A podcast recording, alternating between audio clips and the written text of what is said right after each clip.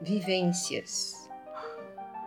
Decidindo, precisamos da percepção para correta ação.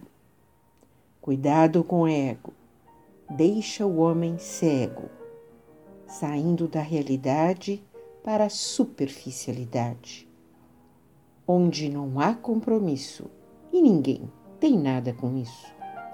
O assunto é pessoal.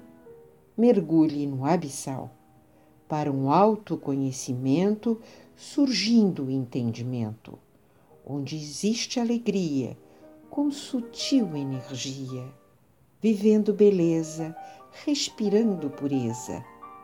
É uma opção. Tome sua decisão.